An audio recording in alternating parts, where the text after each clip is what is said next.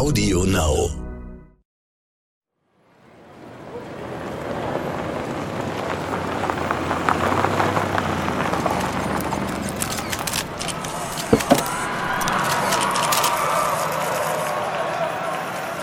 New York, 23. Juni 1997. Im Blitzlichtgewitter unzähliger Fotografen trifft Diana, Prinzessin von Wales, auf einer glamourösen Party ein, die zu ihren Ehren veranstaltet wird. Sie will beim renommierten Auktionshaus Christie's 79 ihrer berühmtesten Abendroben für wohltätige Zwecke versteigern lassen. Der Auktionator erwartet einen Rekorderlös und hat an diesem Abend die Spitzen der High Society Amerikas eingeladen, um die prachtvolle Kleidung vorab zu besichtigen und die frisch geschiedene Prinzessin zu feiern. Diana wird an diesem Abend ihrem Ruf als Modeikone wieder voll gerecht. Sie trägt ein weißes, kurzes Cocktailkleid mit zartrosa und silberner Bestickung, das ihre durchtrainierte Figur perfekt zur Geltung bringt. Auf dem Weg ins Gebäude winkt sie lächelnd den hunderten Fans zu, die sich vor dem Eingang drängeln, um nur einen kurzen Blick auf sie zu erhaschen. Wer sie so strahlend sieht, würde nie vermuten, dass sie hinter der wunderschönen Fassade in einer Identitätskrise steckt. Sie will eine neue, die wahre Diana in sich finden, um sich ein neues, sinnerfülltes Leben jenseits des Königshauses aufzubauen. Doch noch weiß sie kaum, welchen Weg sie dazu einschlagen soll.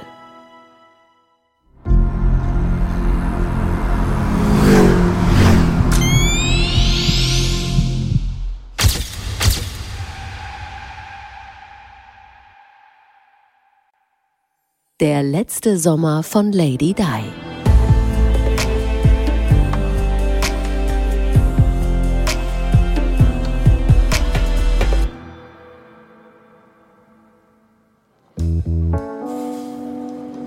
Im Frühsommer 1997 reist Diana mehrfach in die Vereinigten Staaten von Amerika. Im Rahmen ihres Engagements für verschiedene wohltätige Organisationen und ganz besonders auch, um sich zu vernetzen. Seit ihrer Scheidung vom britischen Thronfolger Prinz Charles vor einem Jahr ist sie darauf aus, sich ein neues Leben als humanitäre Krisenbotschafterin aufzubauen, Menschen in aller Welt zu helfen. Für die königliche Familie darf sie keine offiziellen Termine mehr wahrnehmen. Denn sie ist zwar die Mutter des übernächsten Königs, aber ein Mitglied der königlichen Familie ist sie nicht mehr. Auch ihren Titel Königliche Hoheit hat sie sozusagen beim Scheidungsrichter abgeben müssen. Umso mehr ist sie auf der Suche nach einem neuen Lebensinhalt. Um Diana und ihre Entscheidungen im Sommer 1997 zu verstehen, müssen wir noch einmal Dianas Vergangenheit betrachten. Diana ist als unsichere Jugendliche ohne jegliche Lebenserfahrung aus ihrem recht ereignislosen Leben in ihrer Londoner Freundinnen-WG herausgeholt und in die Welt der großen, prächtigen, aber auch kalten Palasträume verpflanzt worden. Praktisch über Nacht musste sie die Regeln und Fallstricke einer völlig anderen, streng reglementierten, royalen Welt lernen, erzählt Gala-Adelsexpertin Katrin Bartenbach. Für uns mag es heutzutage komisch klingen, aber Diana ist ohne richtigen Schulabschluss, den sie einfach nicht geschafft hatte, weil sie faul war und vielleicht auch nicht so super intellektuell veranlagt, ist sie nach London gekommen. Ihre relativ reichen Eltern, geschieden zwar, aber da waren sie sich einig, haben ihr eine teure Wohnung gekauft in Earls Court in einer sehr guten Gegend. Und da hat sie dann eine Mädels-WG aufgemacht mit ein paar Freundinnen. Und da hat sie dann ein bisschen gejobbt. Erst hat sie wirklich ihrer älteren Schwester sogar die Wohnung geputzt für ein paar Pfund die Stunde, weil sie gerne putzte. Sie machte gerne Haushaltsarbeiten und hat dann als Kindergärtnerin gearbeitet. Äh, das wissen wir auch durch diese tollen Fotos, die damals zum ersten Mal um die Welt gingen, wo ein Fotograf sie erwischt hat mit Kind auf dem Arm im geblümten Rock, wo die Sonne von hinten durch ihre schönen Beine scheint. Das war eins der ersten Fotos, nachdem bekannt wurde, dass sie wohl die neue von Prinz Charles ist. Aber was mich immer wieder überrascht hat, ist, dass die Eltern sie nach London geschickt haben, ohne dafür zu sorgen, dass sie vielleicht noch eine Ausbildung macht oder irgendwie Praktikum oder irgendwas. Die hatten ja auch Kontakte, die haben sich null gekümmert. Es waren dann ihre beiden Schwestern, die ihr hier und da kleine Jobs besorgt haben. Am Ende eben auch diesen Aushilfsjob im Kindergarten.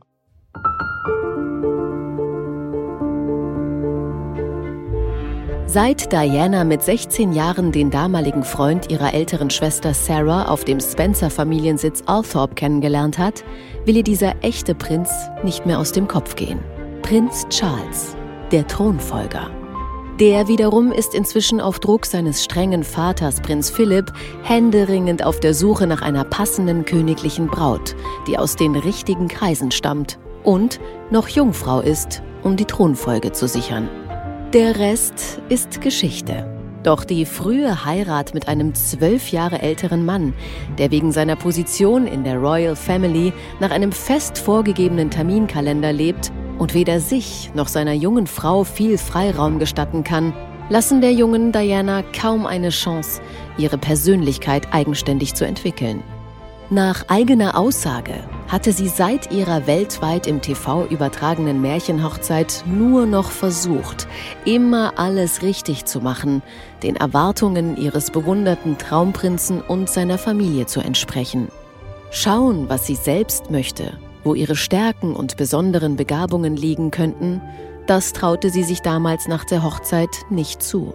Diana fühlt sich zu dumm und minderwertig, erzählt sie selbst in einem Interview. Meine Familie sagte mir immer, dass ich die Dumme bin. Die Dumme.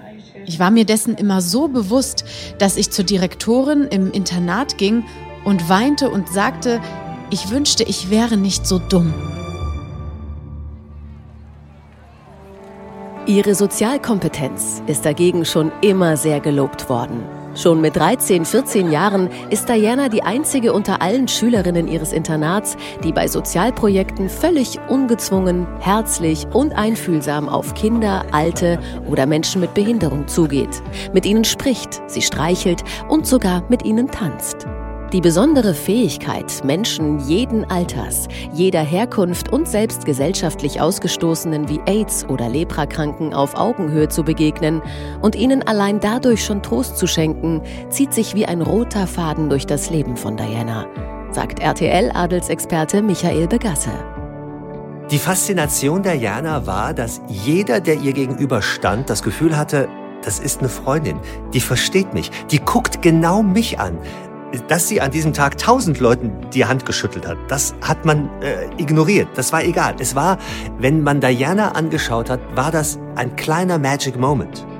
Sie hat diese Fähigkeit nicht in einer Fachausbildung lernen müssen. Diese Fähigkeit ist ihr in die Wiege gelegt worden. Diana zieht sogar Kraft für ihr Leben aus dem Umgang mit den Hilfsbedürftigen, Kranken oder Verzweifelten. Das betont sie immer wieder selbst. Das sei auch der Grund dafür, wieso sie es aushält, ständig mit Leid konfrontiert zu sein. 1997 ist die einzige Konstante in Dianas Leben, neben der Liebe und Fürsorge für William und Harry, ihr soziales Engagement. Zwar hatte sie direkt nach der Scheidung ein Jahr zuvor ihre wohltätigen Schirmherrschaften von über 100 auf 6 reduziert. Diese ausgewählten Institutionen will sie künftig aber umso intensiver und persönlicher fördern. Mit ihrer Freundin und Astrologin Debbie Frank sprach Diana häufig über ihre Zukunftspläne und darüber, wie sie ihre künftige karitative Arbeit ausrichten wolle. I think that her humanitarian work was incredibly important to her and it was always growing. I mean, she was making exponential leaps with what she felt herself to be wanting to get involved with and capable of and making a difference to the world.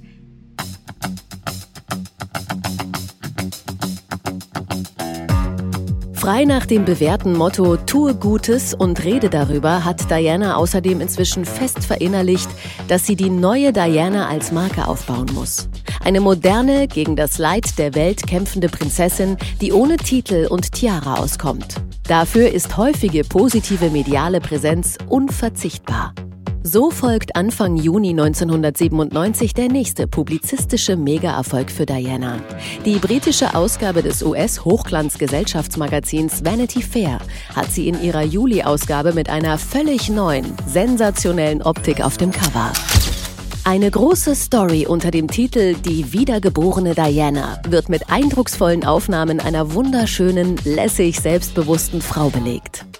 Starfotograf Mario Testino, der sonst auf Modeaufnahmen spezialisiert ist, gelingt es perfekt, die noch 35-Jährige einzufangen, wie sie von nun an gesehen werden möchte, blickt Hans-Peter Juncker, langjähriges Mitglied der Gala-Chefredaktion, zurück. Als diese Bilder damals erschienen sind, da hat die Welt den Atem angehalten. Das war eine Sensation. Das war nicht mehr dieses schüchterne Mädchen von 1981 von der Trauung. Das war eine junge, selbstbewusste Frau und eine ganz moderne Form von Prinzessin. Kein Krönchen, keine Juwelen, ein ganz dezentes, natürliches Make-up und dieses Lachen im Gesicht, diese Strahlen in den Augen, selbstbewusst, voll dieses Charismas, was die ganze Welt von Anfang an in ihr so bezaubert hat.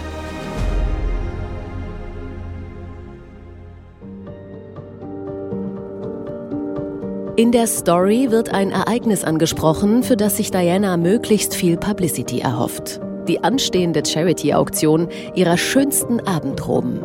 Die Idee, ihre Kleider zu versteigern, kam von Prinz William und Diana findet sie super. Das ist die Chance, in ihren Schränken und gleichzeitig in ihrem Leben aufzuräumen.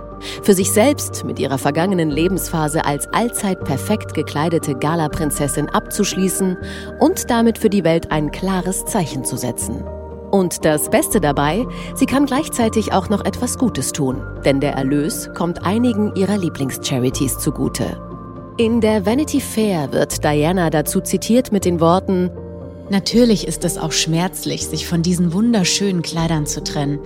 Aber ich bin sehr glücklich, dass andere nun die Freude teilen können, die ich beim Tragen dieser Kleider hatte.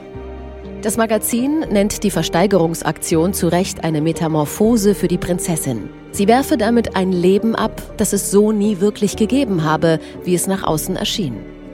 In dem Artikel wird beschrieben, wie Diana nun ein neues Kapitel in ihrem Leben aufschlage.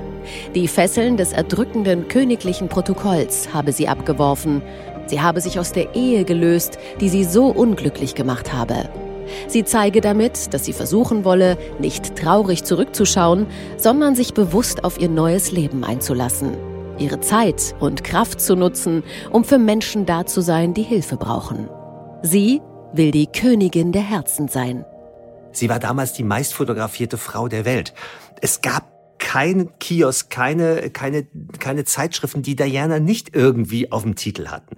Jeder hatte das Gefühl, diese Frau, die kenne ich. Und daher auch dieses, dieser, dieser Begriff, die Königin der Herzen. Und auch da ist es ja wieder interessant, diesen Titel hatte man ihr ja gar nicht gegeben.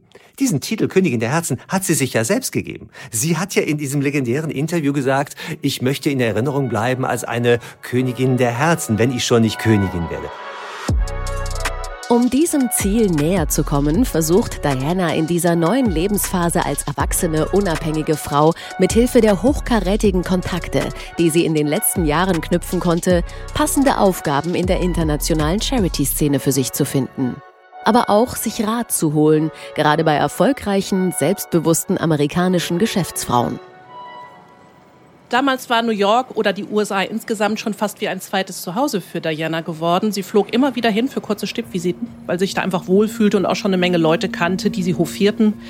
Ähm, ein schönes Beispiel ist auch, dass sie im Juni 97 äh, auf Einladung des amerikanischen Roten Kreuzes nach Washington flog. Da gab es eine Gala zugunsten der Anti-Landminen-Kampagne. Das Thema lag ihr ja auch so sehr am Herzen.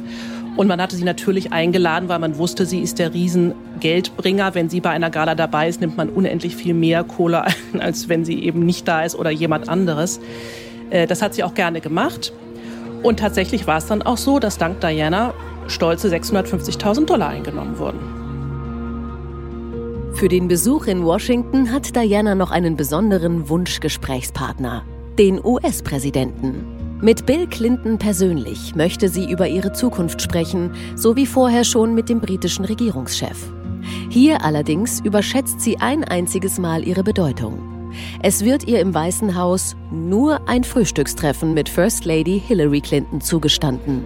Doch immerhin lädt die Frau des Präsidenten noch über 100 weitere wichtige Gäste dazu ein und Dianas flammende Rede, ein Aufruf zur internationalen Ächtung von tödlichen Landminen, erhält Standing Ovations. And let us demonstrate our humanity.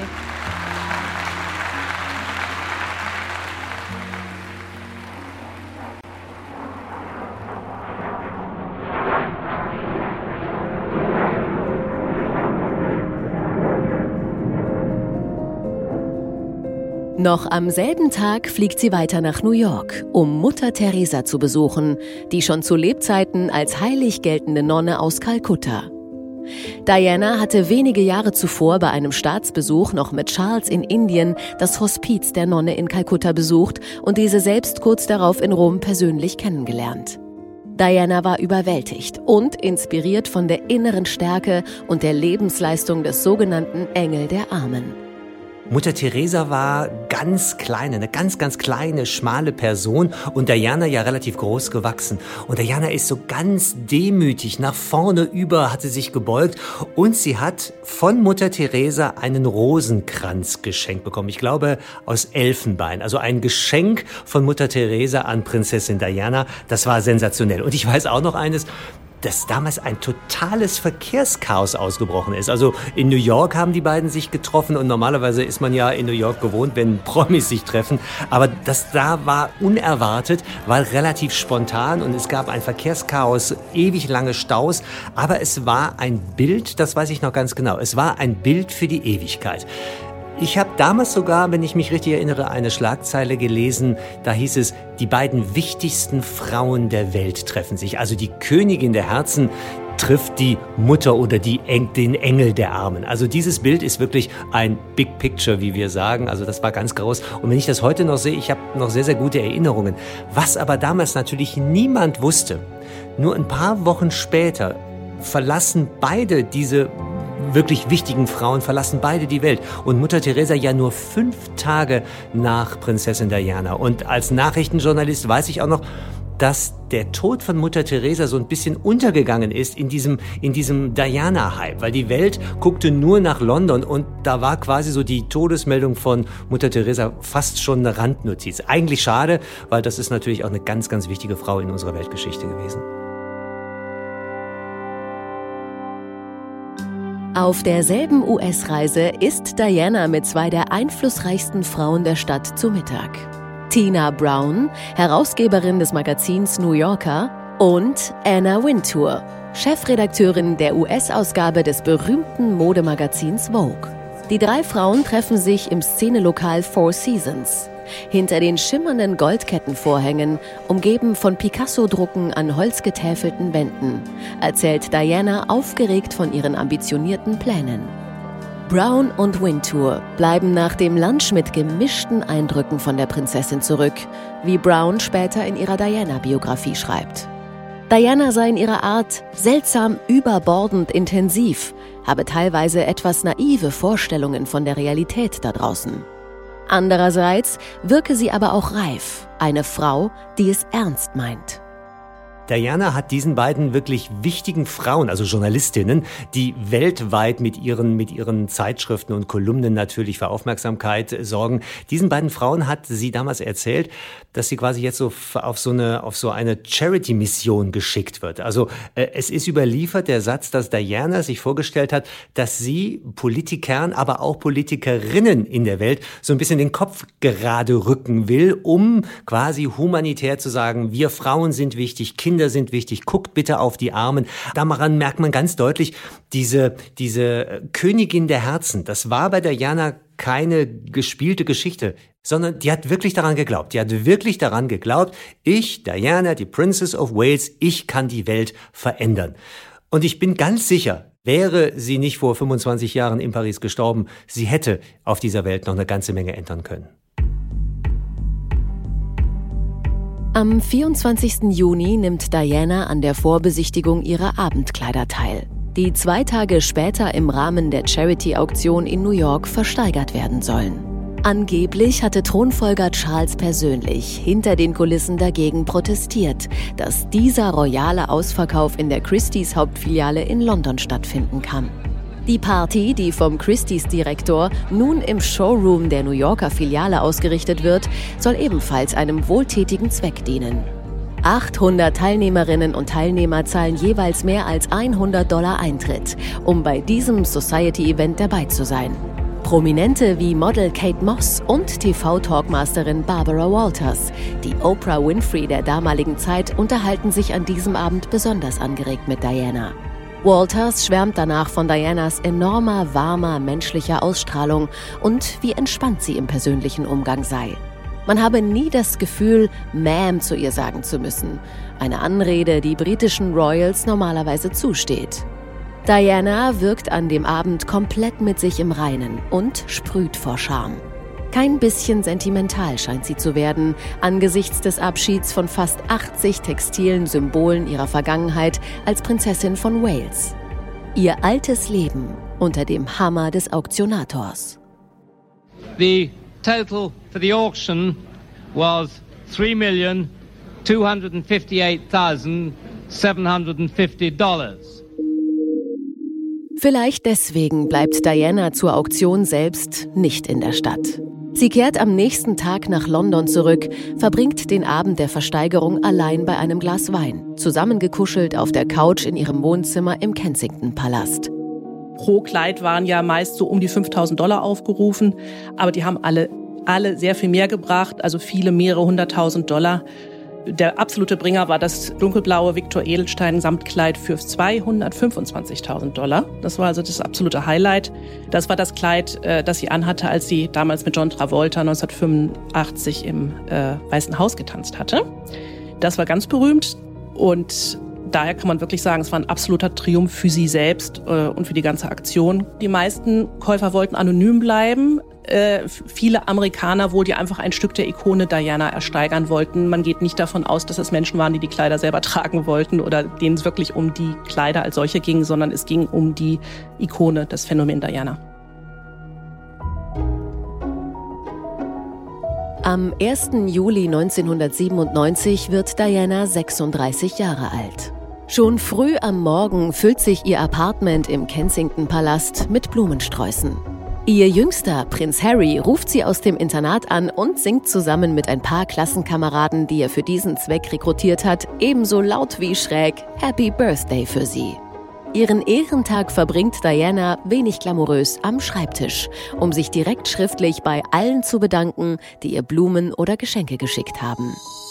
Punkt 12 Royal. Heute hat das beliebteste und meist fotografierte Mitglied des britischen Königshauses Geburtstag. Prinzessin Diana, bildschön, reich geschieden und auf der Suche nach einem neuen Mann, wird heute 36 Jahre alt.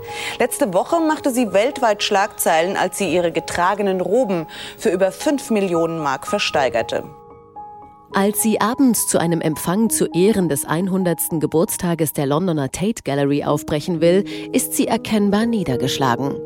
Ihre Hairstylistin erinnert sich später an Dianas Äußerung, wie traurig es doch wäre, ihren Geburtstag mit einer Menge Leute verbringen zu müssen, die sie weder besonders gut kenne, noch wirklich möge. Dennoch gelingt es Diana wieder einmal, auch bei diesem Anlass zu glänzen und alle mit ihrer besonderen Ausstrahlung für sich einzunehmen. Sie kommt in einem perlenbesetzten schwarzen Glitzer-Mini-Kleid, das sie von einem befreundeten Designer zum Geburtstag geschenkt bekommen hat. Dazu trägt sie einen auffälligen Smaragd-Diamant-Halsschmuck mit passendem Armband. Auf dem Weg in die Galerie nimmt sie sich bewusst Zeit, um die vielen Gratulanten am Rande des roten Teppichs zu begrüßen, die sich dort in Scharen versammelt haben. Sie wird mit Glückwunschkarten, noch mehr Blumen und Geschenken überhäuft. Am nächsten Tag sind die britischen Zeitungen voll mit Bildern von ihr. Eine Prinzessin feiert Geburtstag. Da muss der Rahmen schon etwas Besonderes sein. Prinzess Diana wählte zu ihrem 36. die noble Tate Gallery in London, die sie 1987 gemeinsam mit Charles wieder eröffnet hatte. Prinzessin Diana kam und nicht nur die Fotografen waren begeistert von ihrem spektakulären schwarzen Kleid. Die Menschen jubelten ihr zu, als sie die Stufen zur Tate Gallery hochstieg. Kurz nach Lady Di kamen Supermodel Iman, Ehefrau von David Bowie und Altrocker Brian Ferry. Mit Filmkomiker Steve Martin, einem der 500 Gratulanten, plauderte die Prinzessin besonders angeregt. Zwei Tage später sieht Diana im Fernsehen eine Dokumentation, die aus Anlass des bald anstehenden 50. Geburtstages von Camilla Parker Bowles gezeigt wird. So erfährt sie, dass ihr Ex-Mann plant, eine große Party auf seinem Landsitz Highgrove für seine nun offizielle Lebensgefährtin zu veranstalten. Obwohl Diana mit Charles inzwischen viel besser zurechtkommt und er sogar manchmal spontan zum Tee vorbeischaut, wenn er den Hubschrauberlandeplatz im Park neben dem Kensington-Palast nutzt, trifft sie diese Neuigkeit wie ein Schlag. Dass er in ihrem ehemaligen ehelichen Heim nun mit seinen Freunden und Verwandten die Frau feiert, die ihr so viel Kummer gemacht hat, ist für Diana kaum zu ertragen. Auch kennt sie ihren Ex gut genug, um zu wissen, dass er diese lange im Voraus angekündigte private Feier nicht nur zum Vergnügen plant. Sie soll Teil einer langfristig angelegten PR-Strategie sein. Camilla der britischen Öffentlichkeit als seine zukünftige Frau schmackhaft zu machen. Sie soll als die sympathische Frau gezeigt werden, als die er sie kennt und liebt. Und sie soll dadurch nach und nach beliebter werden und als Thronfolgergattin annehmbar erscheinen. Diese Person soll, wenn es nach Charles geht, bald ihren Platz als Prinzessin von Wales einnehmen. Das alles reißt bei Diana alte Wunden auf und triggert doch wieder Rachegefühle, die sie kaum unterdrücken kann. Camilla's 50th birthday Prince Charles was throwing a big birthday party for her, and I think it triggered Diana into making a series of um, decisions that um, changed um, the the sort of setup in her life, so that she wanted to be with somebody who would stand up and be with her. So she just kind of switched at that moment during that summer. Fast wie von selbst formt sich in ihrem Kopf eine Strategie, wie sie dem glücklichen Paar den Spaß zumindest ein bisschen verderben könnte. Sie muss einen Weg finden, an Camillas Geburtstag und der dann folgenden Party die Titelseiten zu beherrschen, um möglichst jegliche Berichterstattung über Camillas Geburtstagsparty auf die hinteren Seiten der Zeitungen zu verdrängen. Debbie Frank erinnert sich gut daran, wie Diana gerade in ihren letzten Monaten immer geschickter darin wurde, die von ihr früher so gefürchtete Boulevardpresse für ihre eigenen Zwecke zu nutzen. Well, I wouldn't really call that manipulation. I mean, I'm actually in awe of Diana's capacity to um, to do all of this quite by herself. You know, when you think of the, you know, whole phalanx of PR people that are there, you know, around Harry and Meghan and whoever else, I mean, she just had this instinct and it was about connection with people. So if she was able to make a connection, um, she was able to tell a little bit and um, she had that intuition. And I think she was very clever. Jetzt muss Diana nur noch einen Anlass finden, mit dem sie den Paparazzi zeigen kann, dass sie auf jeden Fall noch da ist. Und wie es das Schicksal will, flattert kurz darauf eine Einladung auf den goldgeschnitzten Schreibtisch in ihrem Salon im Kensington-Palast. Ein alter Freund ihres Vaters, der ägyptischstämmige Milliardär Mohammed Al-Fayed, bietet Diana an, ihren Urlaub in Saint-Tropez an der Côte d'Azur zu verbringen – gemeinsam mit ihren Söhnen William und Harry. Und Diana weiß sofort, das ist es. Sie nimmt die luxuriöse Einladung an. Eine Entscheidung, die den Lauf der Geschichte für immer verändern wird.